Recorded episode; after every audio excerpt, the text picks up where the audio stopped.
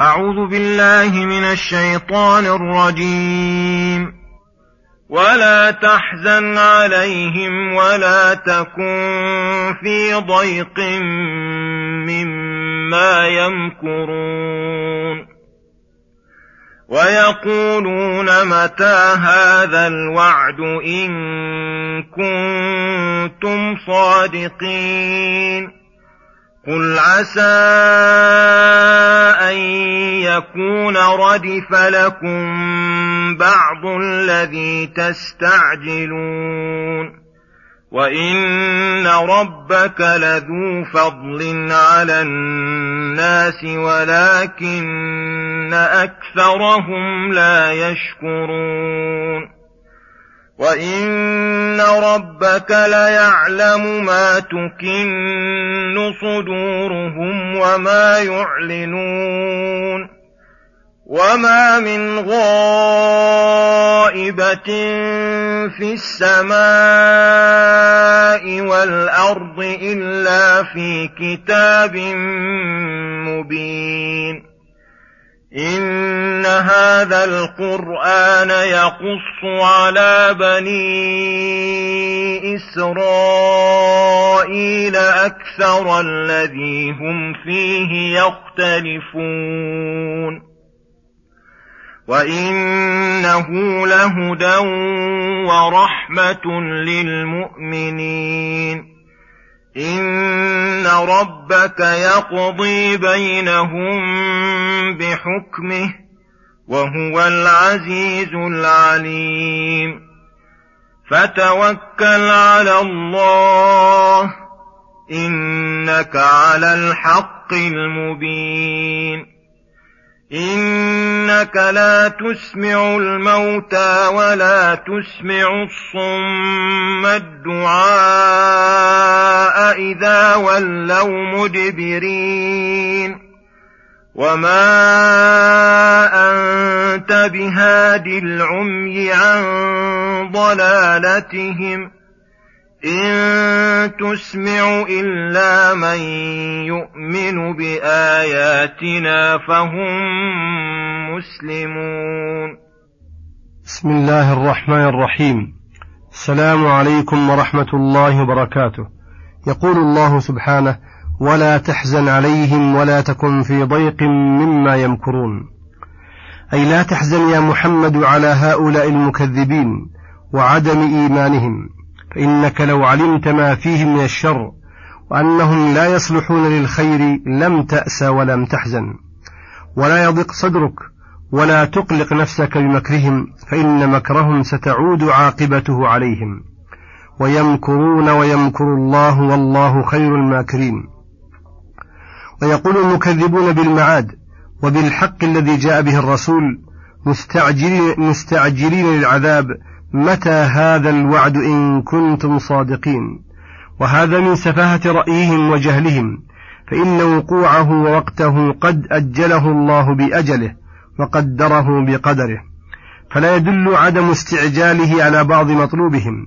ولكن مع هذا قال تعالى محذرا لهم وقوع ما يستعجلون قل عسى أن يكون ردف لكم أي قرب منكم وأوشك أن يقع بكم بعض الذي تستعجلون من العذاب.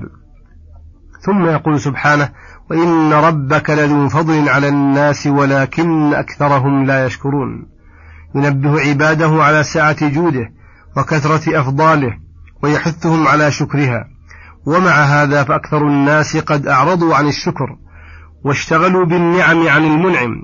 وإن ربك ليعلم ما تكن أي تنطوي عليه صدورهم وما يعلنون. فليحذروا من عالم السرائر والظواهر وليراقبوه. وما من غائبة في السماء والأرض أي خفية وسر من أسرار العالم العلوي والسفلي إلا في كتاب مبين. قد أحاط ذلك الكتاب بجميع ما كان ويكون إلى أن تقوم الساعة. فكل حادث جلي أو خفي إلا وهو مطابق لما كتب في اللوح المحفوظ. ثم يقول سبحانه إن هذا القرآن يقص على بني إسرائيل أكثر الذي هم فيه يختلفون. وهذا خبر عن هيمنة, وعن هيمنة القرآن على الكتب السابقة وتفصيله وتوضيحه لما كان فيها قد وقع وقد وقع فيه اشتباه واختلاف عند بني إسرائيل. قصه هذا القرآن قصا زال به الإشكال واستبان به الصواب من المسائل المختلف فيها. وإذا كان بهذه المثابة من الجلالة والوضوح وإزالة كل خلاف وفصل كل مشكل كان أعظم نعم الله على العباد. ولكن ما كل أحد يقابل النعمة بالشكر.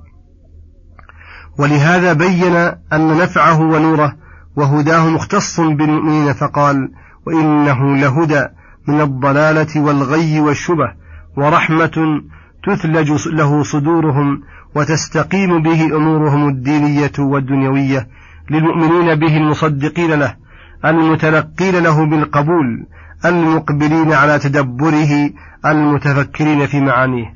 فهؤلاء تحصل لهم به الهداية إلى الصراط المستقيم والرحمة المتضمنة للسعادة والفوز والفلاح.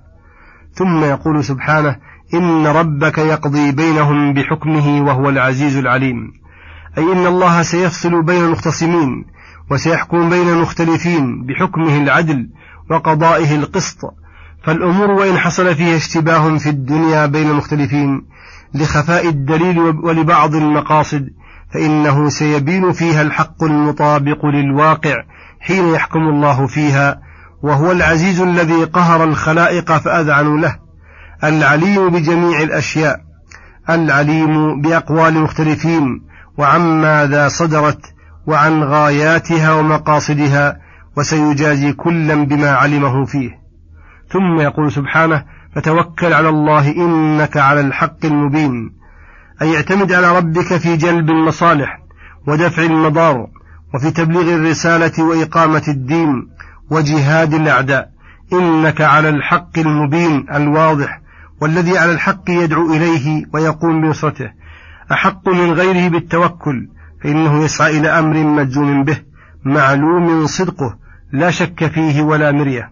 وأيضا فهو حق في غاية البيان لا خفاء به ولا اشتباه. وإذا قمت بما حملت وتوكلت على الله في ذلك فلا يضرك ضلال من ضل وليس عليك هداهم. فلهذا قال إنك لا تسمع الموتى ولا تسمع الصم الدعاء أي حين تدعوهم وتناديهم وخصوصا إذا ولوا مدبرين فإنه يكون أبلغ في عدم إسماعهم وما أنت بهاد العمي عن ضلالتهم كما قال تعالى إنك لا تهدي من أحببت ولكن الله يهدي من يشاء.